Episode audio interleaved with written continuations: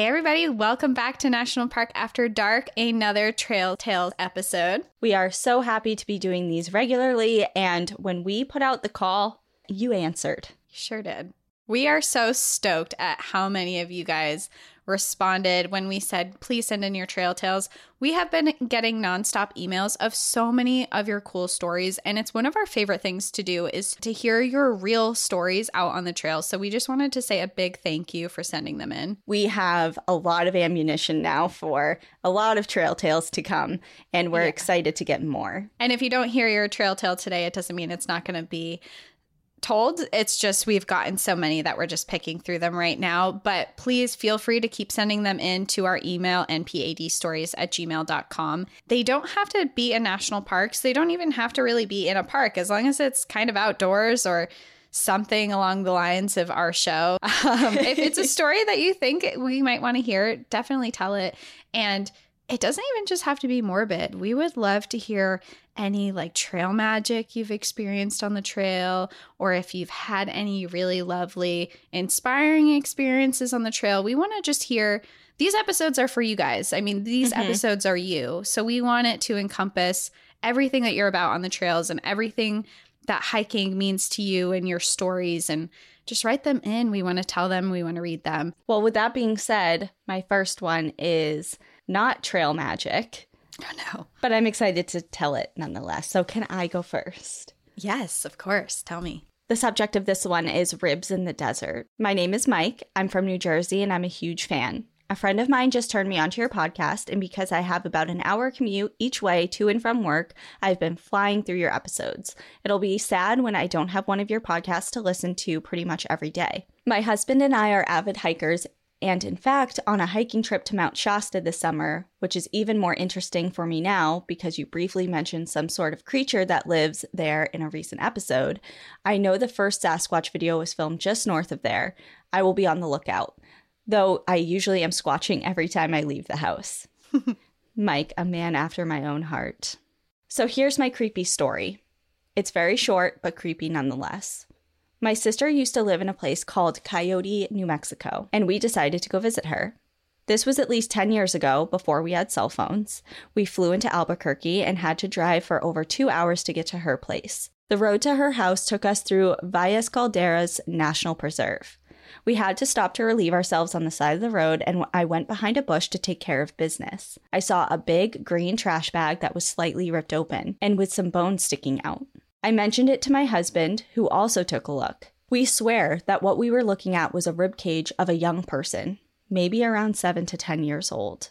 We knew that it couldn't be an animal. Who would put an animal in a garbage bag and just throw it out into the desert? We were really freaked out since this was the middle of absolutely nowhere just desert and shrubs.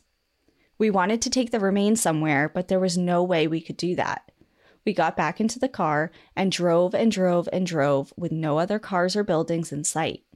Finally, we stopped at a building in the middle of nowhere and there was a police car parked outside of it.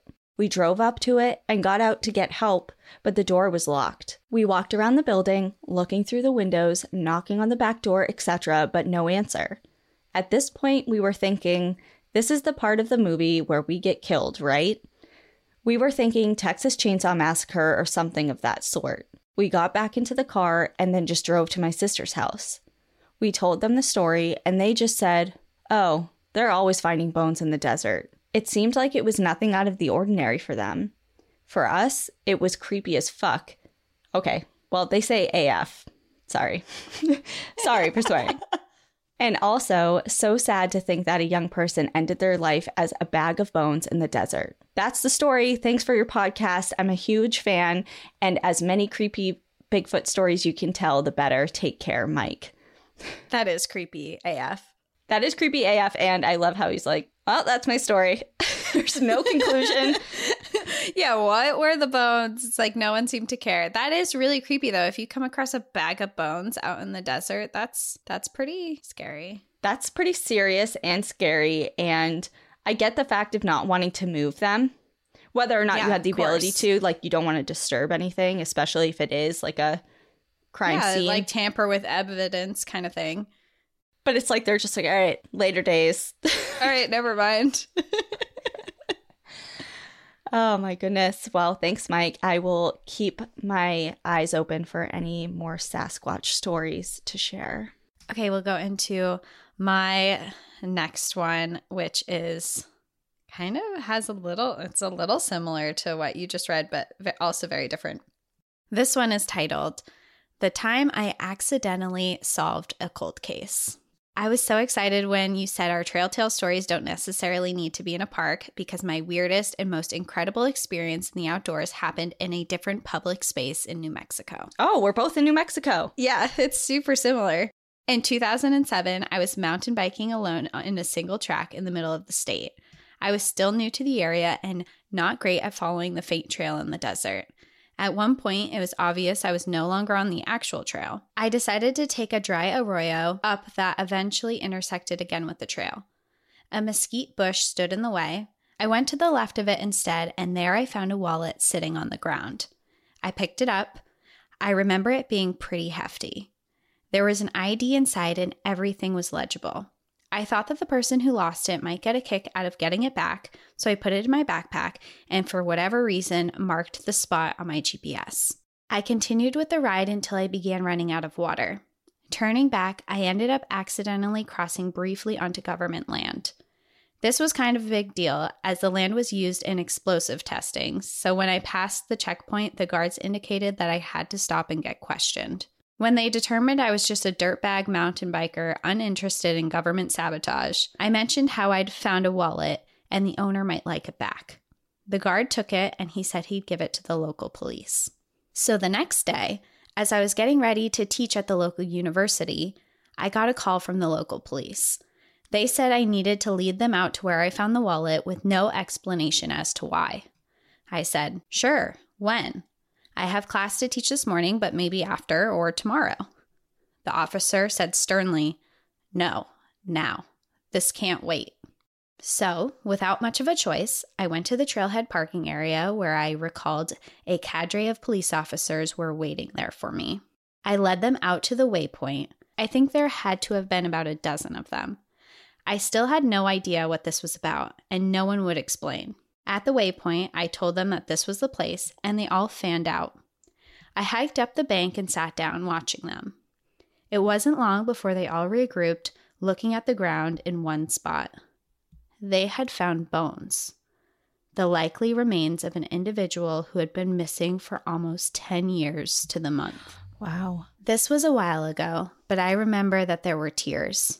Authorities were convinced this individual went into the desert, but no one on foot, no scent dogs, no aerial searches with thermal infrared could find him.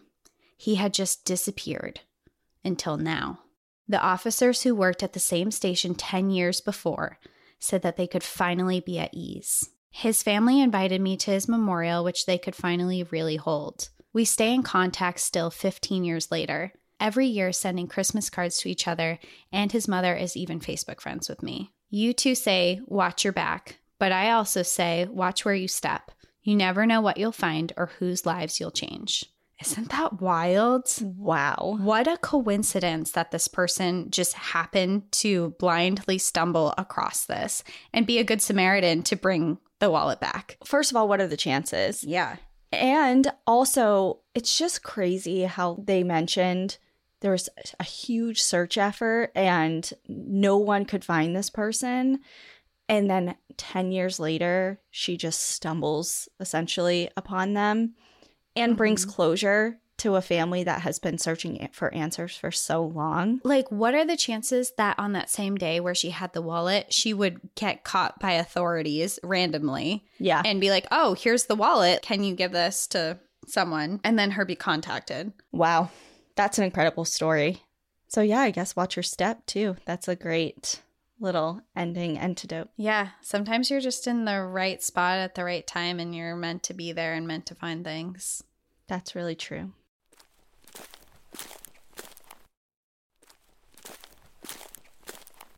Well, my next one does not have a title but it says, Hello, lovely ladies. I love your podcast and wanted to share my super creepy park story with you. About four years ago, my friend, her dog, and I spent the afternoon at Fort Mott Park, a small state park on the Delaware River in New Jersey. It was kind of windy that day and not many people were there. We had brought lunch and had a small picnic on top of the fort when we noticed another person walking towards the cemetery. We thought nothing of it because it is a historical place and many field trips and researchers take the hike back to the cemetery, which is a 10 minute walk behind the fort through the marsh and the woods. We took a walk down to the ferry dock to let the dog play in the water for a bit when we turned around and saw the guy walking towards us from the cemetery. Something immediately gave me the chills. He walked up to us, and my friend's dog immediately was attentive to us, not barking or growling, but staying close. The man introduced himself, saying he used to live in the area and that he was in town for the weekend and wanted to stop by to walk the park for memories.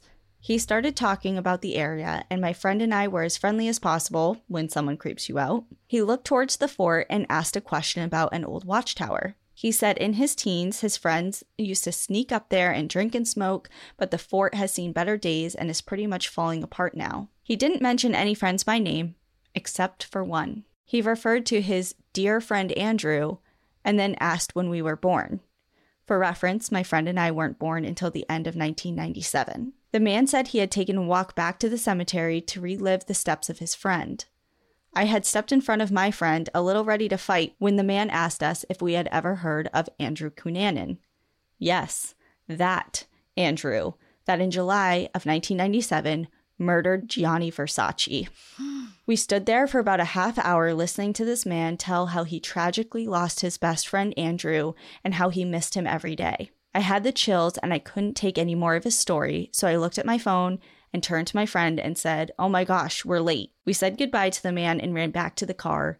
We didn't look back, just got in the car and left. There was just something about him, his story, and his close friendship to Cunanan that has stayed with me to this day. Coincidentally, this happened right before the FX American Crime story about Versace was to come out.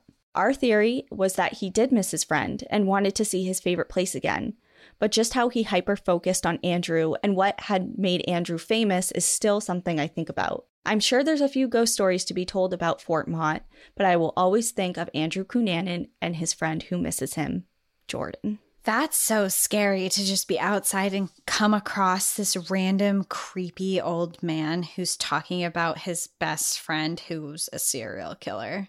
Right. I'm pretty sure his most famous victim is Gianni Versace, but I'm pretty sure he killed like four or five other people. Yeah, he murdered five people over three months. And he just like randomly went on this killing spree. And then I'm pretty sure he ended up committing suicide after he killed Versace. Oh my god. Yeah, I know I don't Yeah. really know that much about him for some reason, but it is odd. Like I do understand if he was your friend, I guess. It's it's still a loss. It's like good good riddance, not your friend anymore. If they are a serial killer. Like there's just friends that you don't Well, just don't share that information That's to random people that you're you meet outside. Like two young women, you don't need to tell them how much you miss a serial killer that was your friend. It's just odd. I kind of have a a story kind of in relation to this one, not really that I'll go too much into detail, but there was this guy that I knew growing up because one of my friends didn't date him but like really liked him growing up.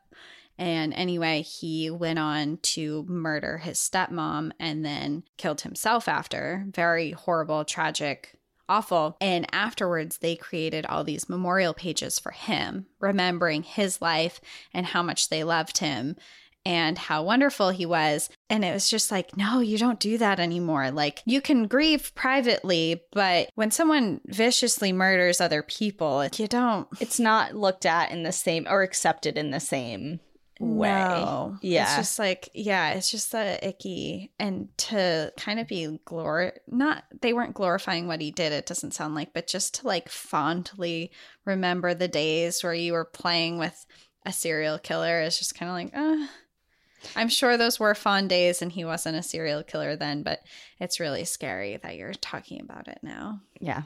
Ugh. Don't Ugh. like that. Mm-mm. Don't like that at all. I have a less morbid story for the next Okay. one. Let's go into that one. I feel icky. that was a really cool story, though. Thank you for writing that in. It gives me the chills just thinking about it.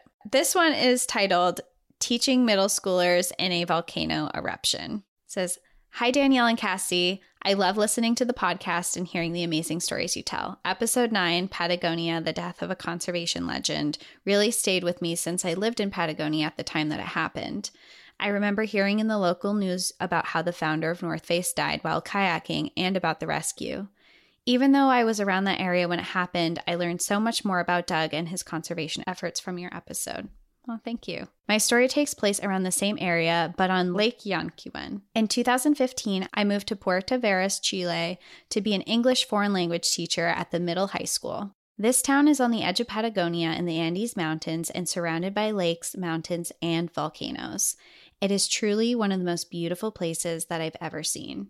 One afternoon, teaching a class of middle schoolers, a coworker knocks on my classroom window and says, Look outside, the volcano's erupting. Of course, my class and I run to the windows, and sure enough, there is a pillar of ash rising out of Volcan Calbuco. I started panicking about what to do with a class full of middle schoolers during an active volcano eruption while in my first month as a teacher. Do I continue trying to teach? Do we go watch the eruption? And of course, parents immediately started coming to pick up their kids as soon as they heard what was going on. It was truly a trial by fire for teaching a class and trying not to scare the kiddos while internally panicking. At the time, I was renting a room in a hostel, and we were two kilometers outside of the evacuation zone. Most of us living at the hostel decided to bunker down and stay. We filled all the bathtubs and sinks with water just in case, and then met in the hostel living room to watch Dante's Peak. My morbid suggestion. Through the night, we would go outside to see the eruption, and we would even catch glimpses of lightning in the rising ash cloud. This eruption was a complete surprise since scientists weren't monitoring this volcano. Their attention was on the other volcano in the area, Volcan Osorno, which hasn't erupted since literally Charles Darwin was there. Even though there was a ton of ash and rocks, luckily no one was killed or even injured in the eruption but there was substantial property damage in the town at the base of the volcano from ash falling on houses and collapsing roofs. The eruption happened on April 22nd, which is Earth Day. I feel like the volcano erupted to remind us how spectacular Mother Nature is and also how easily the earth can turn against us. So we need to respect and take care of her. Thank you for all the work you put into the podcast and keep telling amazing stories. Whoa. And you sent me a picture of the yes. volcano. Yeah, they sent in pictures and they're incredible. We're definitely going to post them on our Instagram so you'll all get to see it. But they took amazing photos of it. Well, she was right there. Yeah. Can you imagine being like, I'm just going to stay? I'm just going to sit here and watch this volcano erupt. and just hope for the best. Well, she did say she's like my morbid su- suggestion. Yeah. Wow. To sit and watch. Oh my, whoa. I yeah. just I don't know if I've ever witnessed anything like that. Obviously, I've never seen a volcano erupt, but just to be in the presence of such like a massive earthly occurrence like that. Yeah. I just I mean, growing up in New England, we don't it's get any natural there. disaster. You know, we just, yeah. I've never been in the presence of like a tornado or not that I want to, like, I don't. Mm-hmm. It's just to see something that spectacular and potentially destructive, but also being safe at the same time. Like she said, she was from a safe distance and all that. Like what a what a cool experience. Yeah, it's like um, not I guess this isn't a safe distance, but storm chasers that chase tornadoes and hurricanes and stuff, and they're just watching mm-hmm. it from. It's just so cool. It's like a car accident. You you can't look away, even though you should probably run away. away. yeah. Yeah. Well, it's just like the natural beauty and curiosity the, of it. And just like the power of Mother Nature. And it's just this unstoppable force that you have no control over and you're just in awe, essentially. You're just witnessing it, like, oh my. Yeah. Wow. Mm-hmm. The earth does this.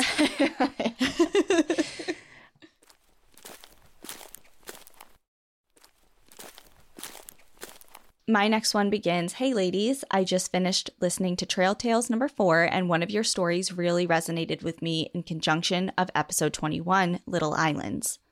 Listening to Trail Tales 4 and the story of the discovery and recovery of Native American artifacts in the Shoshone National Forest got me to thinking about my own experience with the spirits of our Native ancestors. I grew up in the middle of Sioux Nation in Nebraska, We lived on roughly 3,000 acres, and there was not another homestead around for maybe five miles. A natural spring is present on my parents' property, and it does not freeze over in the harsh Midwest winters. For this reason, the Sioux would often winter over in this spot. When I was probably eight or nine, pottery and other utilities were discovered in this spot. No formal protections were ever put in place by local, state, or federal government for this area. So one afternoon in September, I ventured over to the stream and did a little digging and excavating of my own. On this particular day, I had found several intact arrowheads, knives, and several broken pottery jars and bowls, which was my biggest find ever. Later that night, I was outside by myself with my dogs, and it was a beautiful full harvest moon. It was a dark red and orange, one of the most beautiful moons I've ever seen. Just after sun went down, I began hearing what sounded like drums banging and a rhythmic musical chanting. While I was hearing these sounds, my dogs became visibly anxious and began to pace. As quickly as these sounds started, they faded off. To this day, whenever I go back to my parents' house and walk by this natural spring or in the canyons, I feel as if I'm constantly being watched. While out hiking, I will often hear twigs breaking and leaves crunching, but have never once seen an animal making those noises. 21 years later, when I think about all of this, I can't help but getting anxious and teary eyed for no reason. What are your thoughts? I love your show. Keep up the good work, Nick. So cool to find stuff like that. Thank you, Nick, number one, for writing that in, but number two, for bringing up kind of like a suppressed memory that I had from my own childhood. When I was young, so I was probably also, I don't know, maybe around 10 to 12, I used to spend the summers part of it with my dad in Connecticut. I lived in New Hampshire, he lived in Connecticut. So obviously, I'd go down and see him for bigger chunks when I had school off. Mm-hmm. And he had to work, you know, just because I was there for a few weeks, he still had to work. So I would go to my aunt's house, and my aunt lived in a like apartment complex type of townhouse complex. It was at a time, it was like the 90s, early 90s, where all the kids from the neighborhood would just literally go out all day in the summer. Didn't see an adult for hours and hours and hours. You'd come back for dinner, you know, type of thing. Me and the neighborhood kids, apartment complex kids, would go. There was a streamish river type of thing that was in the back of the property that went on for miles. It connected to other towns and things. And we would go, we would roll up our pants and walk down the stream forever. I remember one time it got really deep, and one of the older cool kids, his name was Russell, he was probably like 15, but to me, he was older and cool. He dove down and picked up, it was like an old discarded like TV, and like it was mostly junk. You know, people just mm, throw yeah. junk in. I remember like picking leeches off of me at the end of the day. It was gross, but one time we were just hanging out on one of the banks and there was something kind of like sticking out and we started mm-hmm. digging and we uncovered all this really cool old pottery and all those old glass jars from like the late 1800s early 1900s it was like an old trash pit you know essentially. Yeah. But we were uncovering all this cool stuff and i kept it for years because number one it was a cool memory but number two, I thought, you know, maybe it's valuable. I don't know. Like, yeah. So I kept it for years. And then one time there was this girl that didn't hang out with us because she was cooler than us. Mm-hmm. And my dad came to pick me up one day and she came out into the parking lot. We were all hanging out and talking.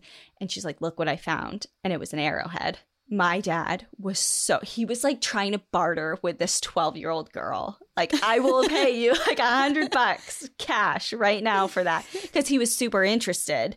And yeah. he was like show me where you got it. and she's like no. She was like you know mom's the word. Um yeah. and i never know what happened to it and whatnot but i just remember everyone being so intrigued that she found it where we had all spent so much time and had been digging around. She said she just found it laying right on the bank of the of the river. It's so cool that we're still finding stuff like that and it it holds so much history that's yeah. here and you can still see that history today. It's mm-hmm. just so cool. But going back to your email, Nick, what are our thoughts? I think that you're probably in a highly spiritual place obviously and there's echoes of the past there and I think that that's awesome. Yeah, 100% couldn't say it better agreed it sounds like a very high there's there's a big energy there it feels like. Mm-hmm. And I also think that not everyone is privy to experiencing that. kind of like this is probably a very poor comparison, but do you know in the Polar Express when they're talking about the bells, the sleigh bells, and only children who believe in like Santa can hear them? Yeah. I imagine it like that. Only people with spiritual ties and respect for the land and connection with the history there can sense things like that. Like you have to really believe in it hmm to see it and yeah, and feel it.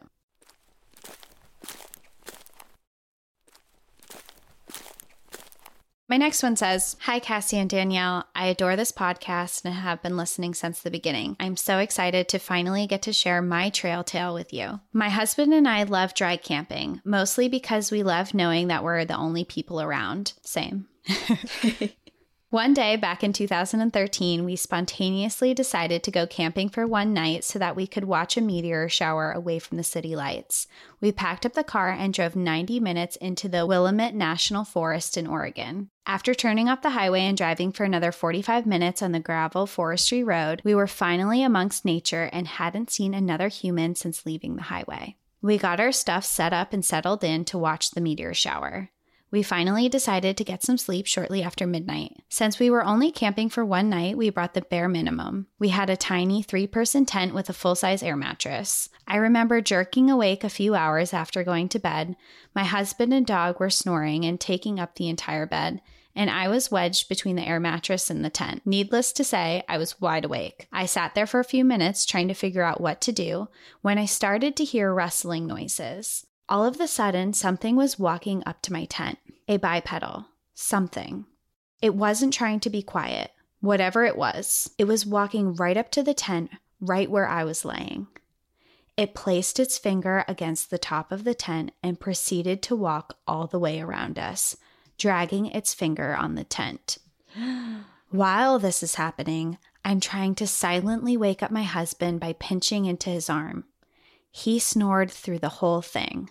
Whatever this was, walked around the tent and then walked away the same way it came. Once it was gone, I was finally able to breathe. I woke my husband up. He got out of the tent and looked around. He didn't find anything other than broken tree branches in the direction that it came and went. I go back and forth on what I think it was that night, alone in the middle of nowhere. Bigfoot sightings are not uncommon in this part of Oregon. I like to believe that Bigfoot was curious and needed to come check out our tent that night. The alternative, a lone person walking into the people's camp in the middle of the night, is too terrifying to think about. Thankfully, this experience hasn't kept us out of the forest. The Willamette National Forest is our happy place, and the thought of Bigfoot visiting keeps bringing us back. But we definitely will watch our back. Keep up the great work. Kim. Okay, immediately, I'm a Bigfoot person, obviously, but I feel like that was a person. I don't know why, how I picture this is I picture Spearfinger just dragging her finger across the. I feel like it's a person. Me too, because that is scary. That's so scary, though. I agree that that thinking it's too terrifying to think that it's a person because just drag your finger across the top of the tent, knowing there's people inside, and then just circle and walk around and walk back. Oh, It's very intentional. That's why I feel as if it's a person who's doing it to intentionally upset or freak out the people inside yeah. for no other reason than to be a freak. Or had other intentions and heard her husband snoring and was like, there's multiple people here. Yeah, I don't. Ugh. I don't. And Oh, the reason why that. the reason why I think it's a person is because it gives me flashbacks to my personal story, which I will not share completely here. But I experienced a break-in when I was in college, and the person woke me up. And when he realized that there was someone next to me, my boyfriend was sleeping next to me, he raised his finger to his lips in like a shh type of fashion and then backed out of the room and left. You've told me this story before, and every single time you mention it, it gives me like full body chills. I just cannot. And that whole that intentional finger drag gave me a flashback to that, and it's and it it was a person for sure. I think. I don't know. I, maybe For sure. I think. Maybe. Either way, Possibly. glad you're fine, and that whatever it was decided to leave you alone and that it hasn't deterred you from returning to the woods. Yeah. That's the most important part. yeah. Normally, this is where we would say goodbye. We usually share three stories each, but I have a little extra one that I found oh, very. Oh, you have another one? Yeah, I found it really heartwarming. And like we mentioned in the beginning of the episode, just wanting either trail magic stories or uplifting stories to kind of end on. I feel like this one is fitting. And I was going to yeah. save it for another episode because now with all these stories, I have this huge backlog of all these stories I want to share and I have to pick through and yeah. divide them up. But we're going to share an extra one. So we're going to end cool. on a high note today. And just to be clear, we do love your morbid stories and keep sending those in. We just like to mix in a little inspiration. Yeah, d- don't get it twisted, okay? We, yeah, yeah, we're still morbid. Like, send us all your crazy, creepy stuff like this. But we just like to mix in some really um, happy, heartwarming things in the middle too. So this one is titled "When the Universe Perfectly Aligns." Hey, Cassie and Danielle. My name is Leah, and my boyfriend Cade and I are huge fans of your podcast. We are avid New Jersey listeners and have followed the podcast since the beginning of fall. Needless to say, we are completely up to date with episodes. That being said, we have a trail tale for you that we would love to have air on an episode if we are ever so lucky.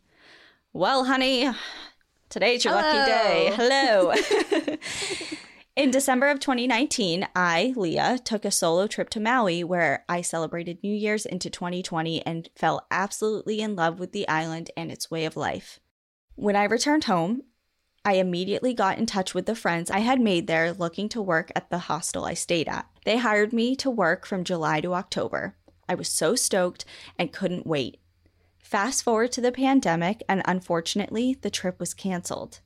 Extremely bummed, I made a point to be outside in nature the week I would have left in lieu of the missed opportunity. Cade and I scheduled a trip to go camping in Watkins Glen, New York from July 6th to the 13th. We wanted to visit the largest finger lake in the region and hike.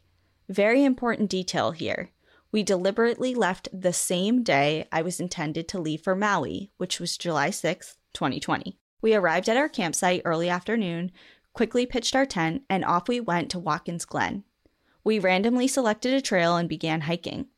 We get past the tourist spots and continue venturing far beyond the most visited locations.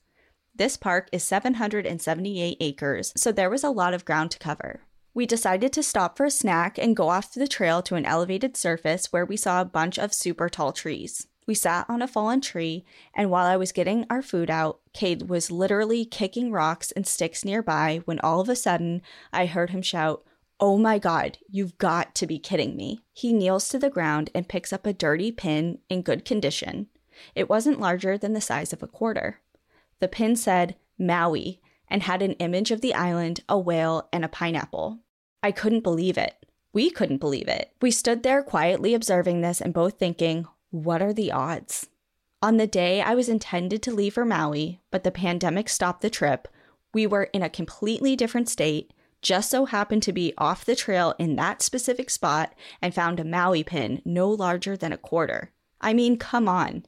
If that isn't life signaling to me, quite literally, I'm on the right track, I don't know what will. To this day, I still have the pin, and I definitely feel like it's a beacon of comfort and incentive to keep going. My life mantra is life has a funny way of working things out. And I thought that must have been the universe or something reassuring me that everything was okay. Thank you for listening to our story. We hope you enjoyed it. Best, Leah and Cade. The world works in such mysterious ways. Like, there's no way that that was a coincidence. know. You know, like, what are the chances of that happening? And especially, it's not like it said Hawaii on it, it literally said Maui. It was just very specific. And like she said, what are the odds? What are the odds? The world has a way of telling you that you're where you're supposed to be. And hey, maybe that pin is a sign telling you to go to Maui still. It's like now is not the time, you're in the right place, but here's a reminder that you still got to go. Yeah, don't forget about Maui. Don't forget. You're not there yet, but you're going. You're going. That's what that pin is. That I just loved that because I think we can all not everyone has such a in your face sign. You know, like mm-hmm. that was very clear, I think. Yes. But I think we can all reflect back on different points in our lives where something happens that kind of gives us the feeling of, we're where we need to be. We're on the right track. It's mm-hmm. all going to be okay. No matter the hiccups and the sidetracks. I mean, the pandemic messed up a lot of things for a lot of people, but not just about the pandemic, about, you know, life throws you curveballs. And in the moment, it may really, really suck. And you think that it's the worst thing that could happen to you, but things usually tend to turn around. And usually for the best. Yeah. I feel like this is a good story that reminds you to make the best of your situation. For this one, she went out and she did something in the outdoors, even though she couldn't be in Maui doing what she wanted. And then the world brought her a little gift to be like, you know, this is where you're supposed to be right now. But Maui's waiting for you. And here it is right here. I loved it. So thanks for sending that in. And thank you everyone for joining us again for our Trail Tales.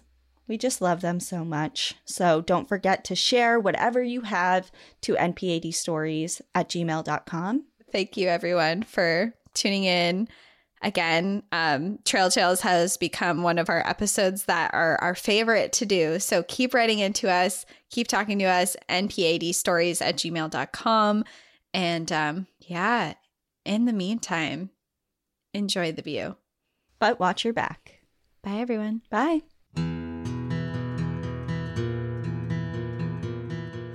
Thank you for joining us again this week. If you have a trail tale you'd like to share, send us an email at npadstories at gmail.com. Follow us on Instagram and Facebook at National Park After Dark and on Twitter at NPAD Podcast. Become an outsider by joining our Patreon, where you'll gain access to monthly bonus stories and exclusive content. And remember, when you support our partners, you're supporting our show. To access our special discount codes along with source information from today's episode, check out the show notes. For information on the show, to shop our merch store, sign up for our newsletter, and more, visit npadpodcast.com. And if you're enjoying the show, please rate, review, and subscribe wherever you listen to podcasts.